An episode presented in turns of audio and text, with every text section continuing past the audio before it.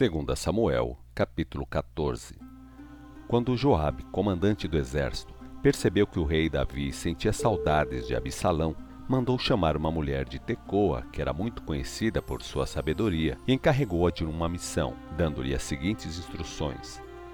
Faça de conta que a senhora é uma mulher sofredora que está de luto. Vista-se com roupas de luto e não coloque perfume, e finja que está muito triste em profundo sofrimento por muito tempo Apresente-se ao rei e diga-lhe as palavras que eu lhe disser.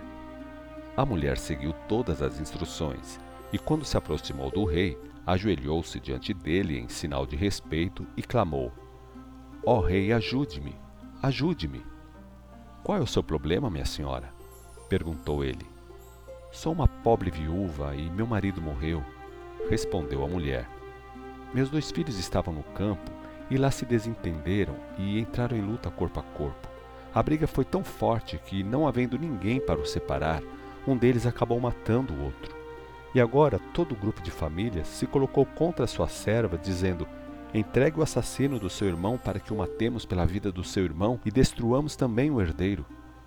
Eles querem apagar a última brasa que me restou, deixando sem nome o meu marido, visto que não temos outros filhos. Que farei eu? Vá para casa, respondeu o rei. Eu cuidarei para que o seu filho seja bem guardado, ninguém tocará nele.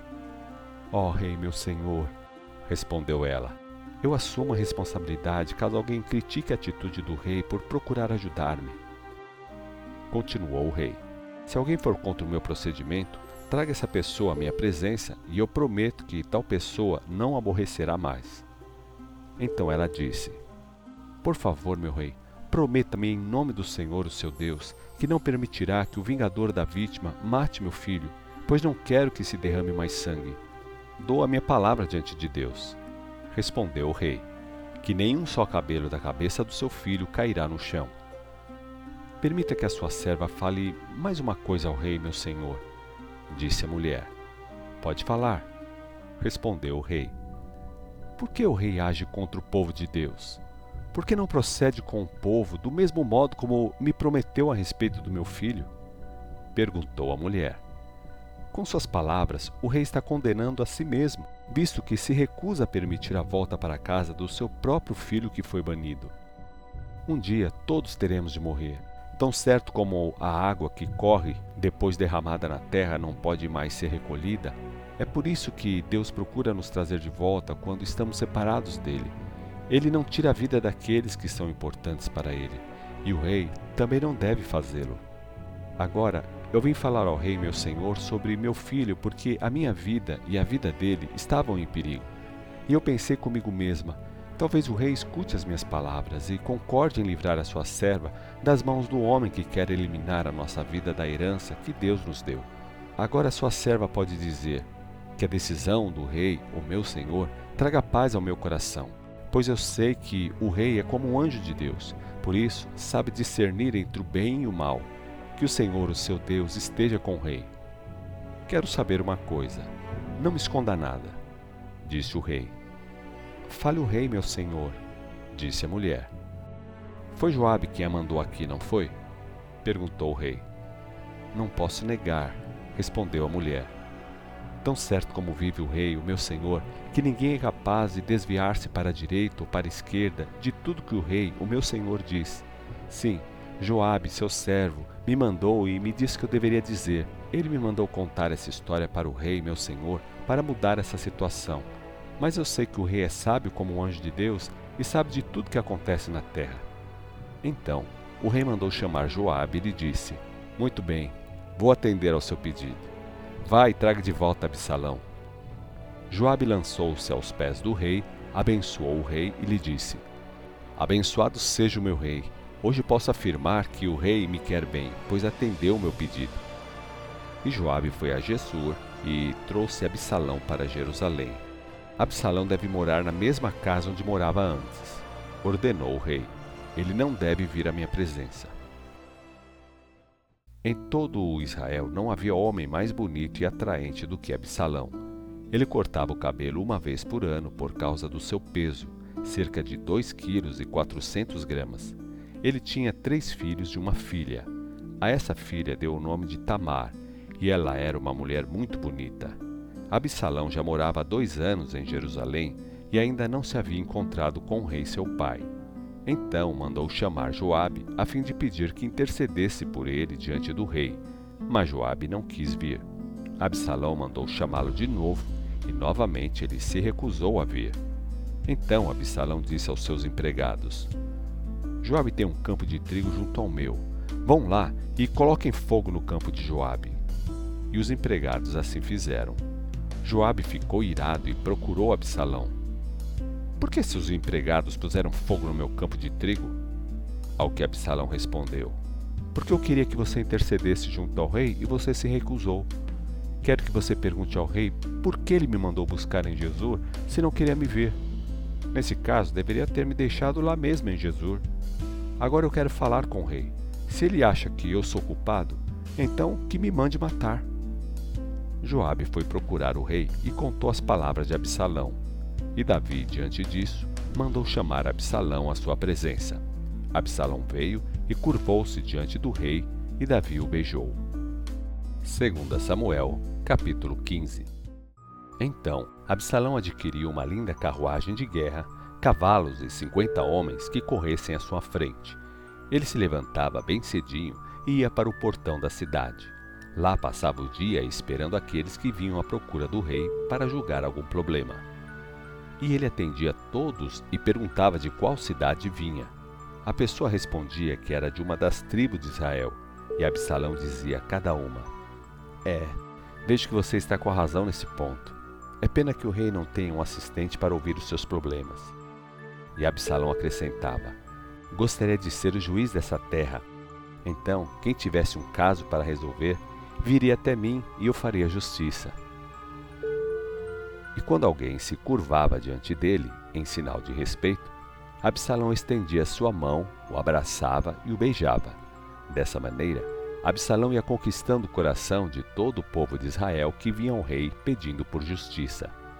Passados quatro anos, Absalão disse ao rei: Deixe-me ir a Hebron para oferecer sacrifícios ao Senhor, pois quero cumprir um voto. Quando o seu servo estava em Jesus, na Síria, fez este voto: Se o Senhor me fizer voltar a Jerusalém, servirei ao Senhor. Está bem, respondeu o rei. Vá em paz. Assim, Absalão foi a Hebron. Mas enquanto estava lá, Absalão mandou secretamente mensageiros por toda a terra de Israel, dizendo: Quando ouvirem o som das trombetas, digam: Absalão está sendo coroado rei em Hebron. Absalão levou consigo duzentos homens de Jerusalém como seus convidados.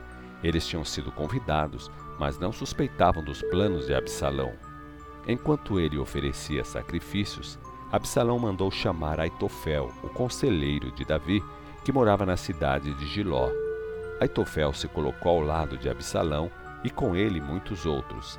Assim, a conspiração foi ficando cada vez mais forte. Nesse meio tempo, um mensageiro chegou a Jerusalém e contou ao rei que todo o povo de Israel estava se unindo a Absalão em conspiração contra o rei. Então temos de fugir daqui antes que seja tarde, disse Davi aos seus oficiais. Se conseguirmos sair da cidade antes que Absalão chegue, conseguiremos salvar a nós e o povo da cidade. Senão, ele vai atacar a cidade. Seus servos estão ao lado do rei, nosso senhor, responderam seus oficiais de confiança. Faça o que achar melhor. Então, o rei saiu com toda a sua família, somente dez de suas concubinas ficaram no palácio para o conservarem em ordem. Davi saiu com todo o povo e fez uma parada ao lado da cidade para deixar que os seus soldados passassem a fim de tomarem a dianteira. Todos os queretitas e peletitas e os seiscentos homens que vieram de Gate passaram à frente dele. O rei então se voltou para Itaí, o comandante dos seiscentos soldados de Gate, e disse: Itaí, o que você está fazendo aqui? Volte com seus homens para Jerusalém, para o seu novo rei. Você é estrangeiro em Israel, um exilado de sua terra. Faz pouco tempo que você chegou. Como eu poderia obrigá-lo a acompanhar-me? Volte com seus soldados e que o Senhor seja misericordioso e bondoso com você. Itai respondeu: Prometo pelo nome do Senhor e pela sua vida que onde o rei, o meu senhor, for, lá estará o seu servo. Não importa o que possa acontecer, estarei ao seu lado, seja para viver ou para morrer. Então Davi respondeu a Itai: Muito bem, então vamos. E Itai, o geteu, e seus seiscentos homens com suas famílias acompanharam Davi. Havia grande tristeza e choro por onde eles passavam. Atravessaram o vale do Cedron e continuaram seguindo em direção ao deserto. Abiatar, Zadok e os levitas que carregavam a arca da aliança de Deus também estavam lá. Eles colocaram a arca ao lado do caminho por onde passavam Davi e seus homens. A arca ficou ali até que todos passassem. Então Davi instruiu Zadok: Leve a arca de Deus de volta para a cidade. Se for da vontade de Deus, ele me fará voltar à cidade para ver a arca e a sua habitação de novo. Se ele não se agradar de mim, seja feito comigo conforme a sua vontade. Então o rei disse a Zadok: Escute, este é o meu plano. Volte em silêncio à cidade com seu filho Aimaas e Jonatas, filho de Abiatar. Eu ficarei esperando notícias suas pelos desfiladeiros do deserto. Quero saber dos acontecimentos em Jerusalém antes que eu desapareça no deserto. Assim, Zadok e Abiatar transportaram a arca de Deus de volta para Jerusalém e lá ficaram. Davi seguiu o caminho em direção ao Monte das Oliveiras, chorando enquanto caminhava, com a cabeça coberta e os pés descalços, em sinal de tristeza. E os que o acompanhavam também tinham as cabeças cobertas, chorando enquanto subiam a montanha.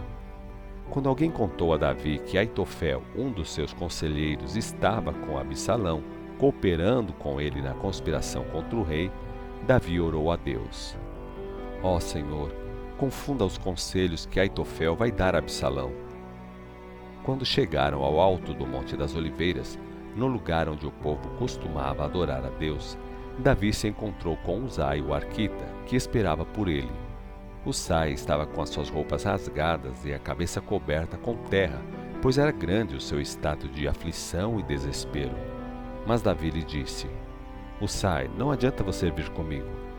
Você me será útil se voltar para Jerusalém.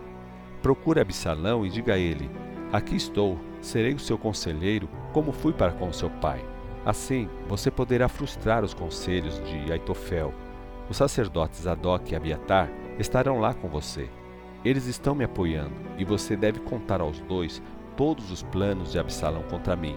Então eles mandarão seus filhos, Aimás e Jonatas, até onde estou para me darem notícias de tudo que está acontecendo. Assim, Uzai, o amigo de Davi, voltou à cidade de Jerusalém bem na hora em que Absalão estava entrando na cidade.